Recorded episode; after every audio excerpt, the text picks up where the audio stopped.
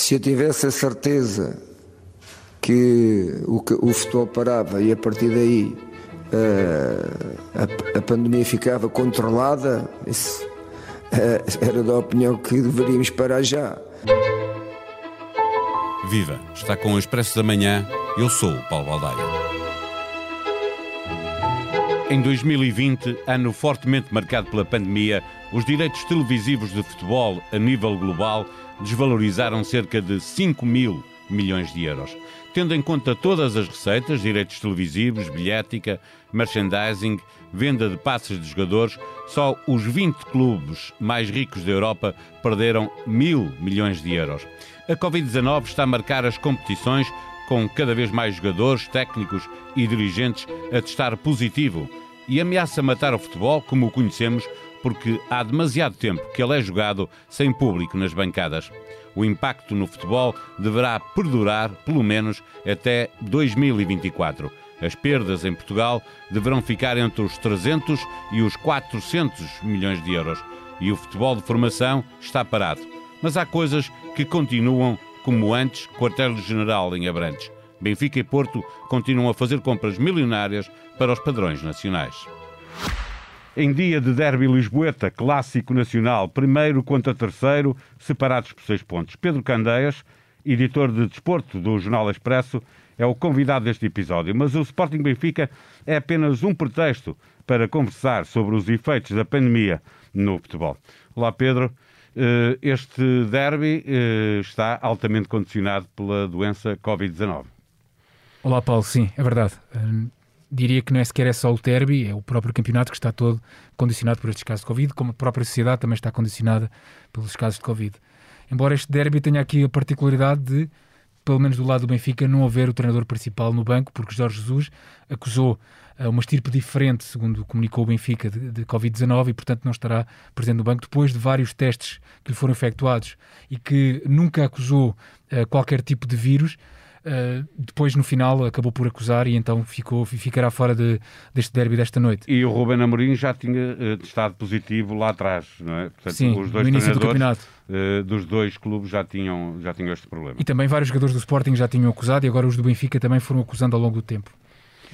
Sim, para lembrar já agora que o Sporting começou por ter, e vou apenas lembrar aqueles que são mais importantes, em setembro Nuno Santos, depois Pedro Gonçalves também e Palhinha, e em janeiro já o Luís Neto, Nuno Mendes e o Sporar.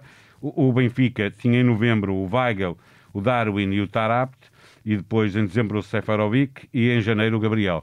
Portanto, qualquer um dos dois clubes já foi altamente condicionado nos jogos que teve que fazer por causa da Covid-19. Sim, recentemente juntamos o Everton, juntamos o Waldschmidt, juntamos o Darwin, juntamos o Gilberto, juntamos o Grimaldo, juntamos o Ferttogen, juntamos o Otamendi, juntamos também o Diogo Gonçalo, são bastantes, ou seja, a defesa do Benfica foi toda desfeita. Exato, é verdade. E agora estão todos a recuperar, agora não se sabe, agora neste último jogo do Benfica, por exemplo, o Waldschmidt já jogou, era um dos jogadores que tinha testado positivo, portanto tudo depende dos novos testes e perceber quais jogadores é que estarão disponíveis então para esta noite, para o derby. Julgo que poderá haver mais 2 ou 3 regressados, mas lá está. Um jogador quando regressa, nunca regressa na plenitude da sua forma, porque há sempre... É como se estivesse a regressar de uma lesão e, portanto, com menos treino, com menos capacidade física. É verdade, porque para além de estar parado, não treinar com os seus colegas, depois também há sequelas que são diferentes. Digamos que não são sequelas muito graves, mas pelo menos alguns jogadores têm registado e manifestado cansaço. Olhando para as disponibilidades de plantel de cada uma das duas equipas, isto só vem agravar a desvantagem do Benfica para este jogo em que o Sporting está melhor, está na frente e ainda acaba por beneficiar, não tem responsabilidade nenhuma, obviamente, desta incapacidade do Benfica de alinhar com a melhor equipa.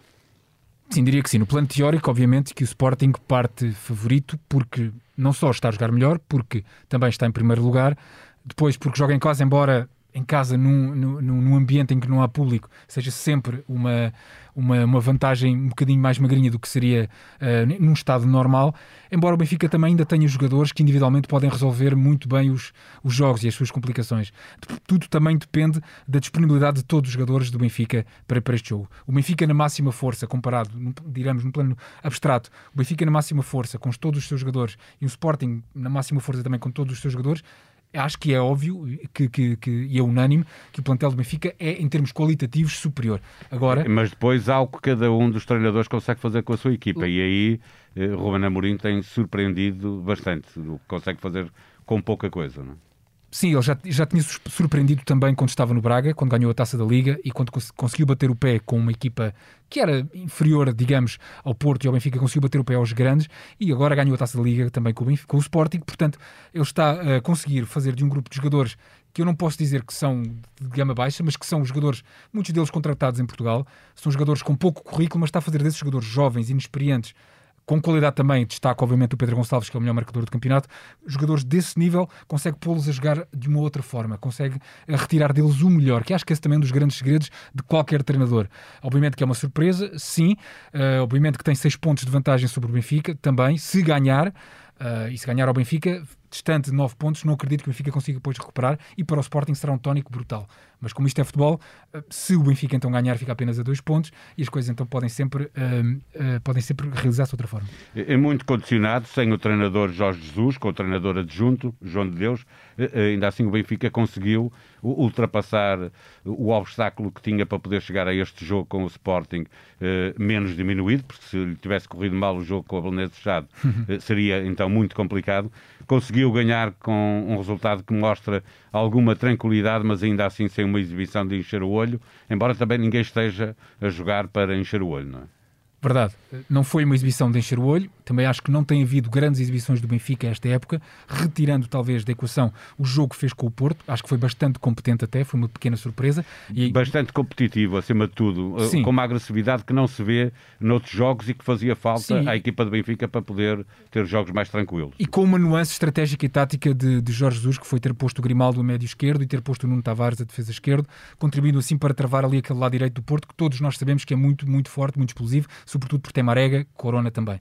Mas digamos que o Benfica ultrapassou o Belenenses, chato, sim, fez um jogo competente, não diria com grande qualidade também, como também já referiste, mas foi sobretudo seguro, ou seja, eu acho que em 90 minutos o Belenenses chato só conseguiu fazer 4 remates à baliza e isso demonstra que os regressos, por exemplo, de Ferttogen à equipa e de Gilberto também, ou seja, aqueles defesas que estavam fora da equipa por questões de Covid, esse ajuntamento novamente desses jogadores permite, obviamente, com o entrosamento que tem entre ambos, que a equipa jogue de uma forma um bocadinho mais competente e entrosada. Refazer a defesa é meio caminho andado para não perder um jogo. Verdade. Sem direito à dupla, nem menos ainda à tripla, aposta para este derby. Tem que ser definitivo na resposta? E depois, claro. E depois logo se vê. Eu apostaria num empate. Acho que serviria também, digamos que ao Sporting não seria o pior dos mundos possíveis, para o Benfica seria mau, mas não seria terrível, mas eu aposto num empate. O Porto, para beneficiar desse empate que possa acontecer no derby, vai precisar de ganhar o seu jogo, obviamente. O Porto também está condicionado, menos, ainda assim. Houve uma altura em que teve o Otávio, o Sérgio Oliveira, o Luís Dias, o Manafá, o Fábio Vieira, tudo com teste positivo. E agora também tem o João Mário. E agora tem o João Mário, é importante porque ele vai entrando nos jogos e acrescenta alguma coisa no momento do jogo. Ainda assim, o Porto está menos condicionado por esta doença Covid-19 e tem visto a sua vida mais facilitada desse ponto de vista, não do ponto de vista desportivo, porque o Sporting continua à frente. Sim, verdade. O que tem acontecido ao Porto não aconteceu com o Benfica, por exemplo, que houve um surto que varreu a equipa toda de uma só vez. Em 2 semanas os jogadores foram acumulando baixas, ou seja, de repente havia 10 jogadores da equipa principal que estavam fora. E o Porto tem tido casos de Covid de uma forma um bocadinho mais faseada e espaçada no tempo. Portanto, acredito que o impacto desportivo seja sempre um bocadinho menor, mas depende depois sempre das unidades que fiquem de fora, ou seja, quando se não há Otávio, é metade dos jogos sem Otávio, o Porto não os ganhou, não é? Lá está, o Otávio é um dos bons exemplos, mas imaginemos também que Marega fica de fora, embora Taremi consiga sempre agora ter marcado golos, é um jogador que está a se revelar finalmente toda a qualidade que tinha tido em clubes anteriores e que está a manifestar de facto ter capacidade para ser titular deste foco do Porto. É sobretudo uma grande dupla com a Marega, funcionam muito bem os dois juntos, não é? Sim, ele, segundo o que diz Sérgio Conceição nas conferências de imprensa, o Taremi finalmente percebeu qual é a forma de jogar do futebol do Porto. Parecia que era um jogador que jogava um bocadinho mais para si, um bocadinho menos intenso, e no Futebol Clube do Porto de Sérgio Conceição já se percebeu que quem não der ao pedal, conforme ele diz, não calça. Olhando nesta conversa, passando para um outro ponto que tem a ver com a atividade financeira deste negócio, deste desporto, que não funciona sem dinheiro, sem muito dinheiro, ele significa que as 20 equipas que mais receitas conseguem ao longo de uma época perderam de uma época para a outra mais de 1.000 milhões de euros.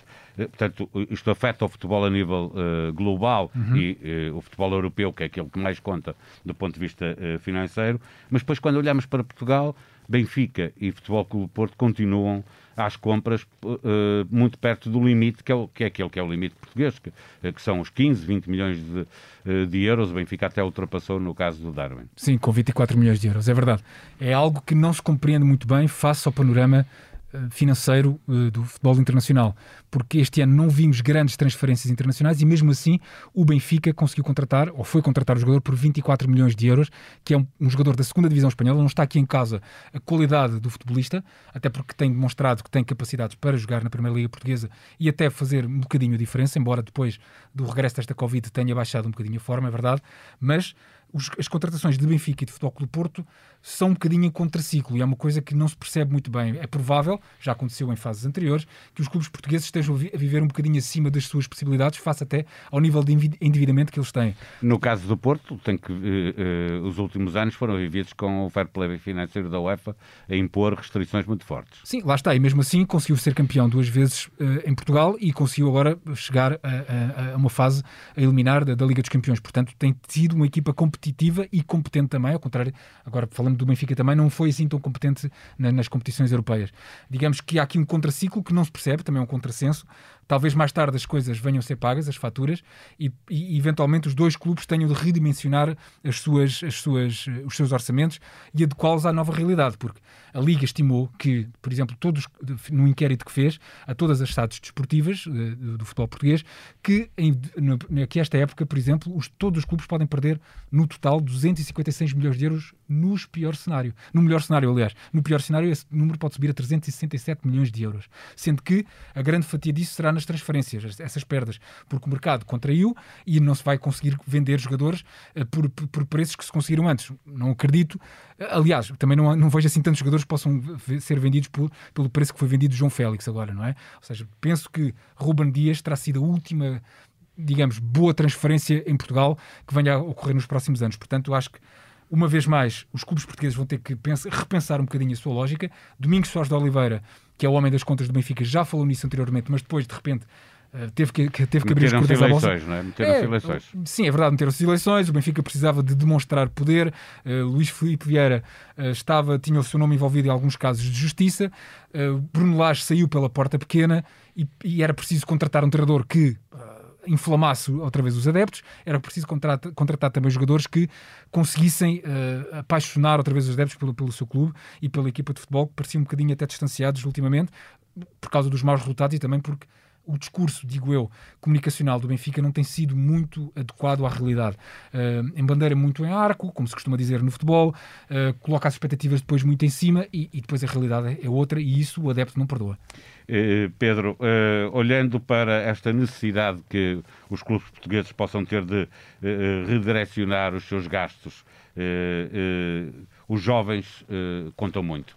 Acontece que a Covid, neste momento, tirando aqueles que conseguem chegar às equipas B e, portanto, jogam na 2ª Liga, isto olhando para os grandes, e, portanto, tem treino e tem competição, há muitos jovens nas camadas para baixo que estão claramente a ver o seu futuro hipotecado porque não estão a treinar e a ter a competição que poderia fazer deles grandes jogadores.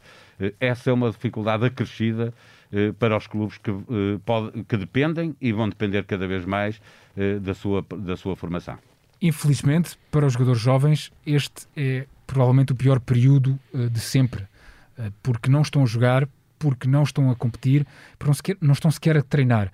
E digamos que estas consequências só vão ser contabilizadas daqui a 5, 6 anos, porque isto há sempre uma lógica, não é? Os miúdos vão crescendo, vão ganhando idade, vão subindo de escalão e depois eventualmente chegam às equipas A, e nem sequer estou a falar apenas de Benfica, Sporting ou Porto, chegam às equipas A dos seus clubes onde estão a ser formados, que podem ser clubes mais pequenos.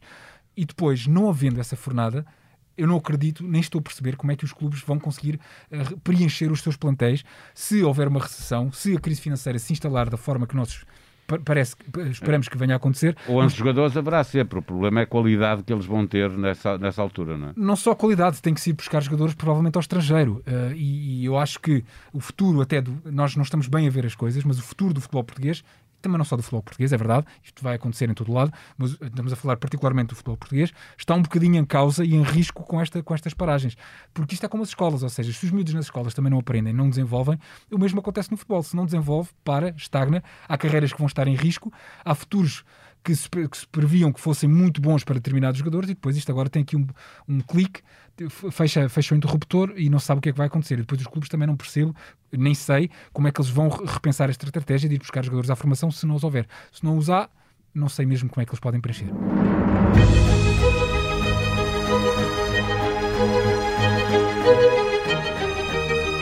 A eutanásia foi aprovada na sexta-feira no Parlamento. O debate vai longo e está longe de terminar. Em expresso.pt encontra argumentos contra e a favor da morte medicamente assistida e argumentos contra e a favor da convocação de um referendo para que sejam os eleitores a ter a decisão final. Da edição deste fim de semana, sempre disponível online, o trabalho que fez a capa da revista, assinada por Jorge Calado com o título O Medo, esse nosso conhecido, e assim apresentado, das pandemias às fobias e outros medos, sem esquecer a vacina das artes.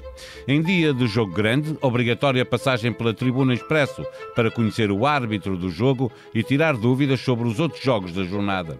A sonoplastia deste episódio foi, uma vez mais, de Ruben Tiago Pereira. Voltamos amanhã. Tenham um bom dia.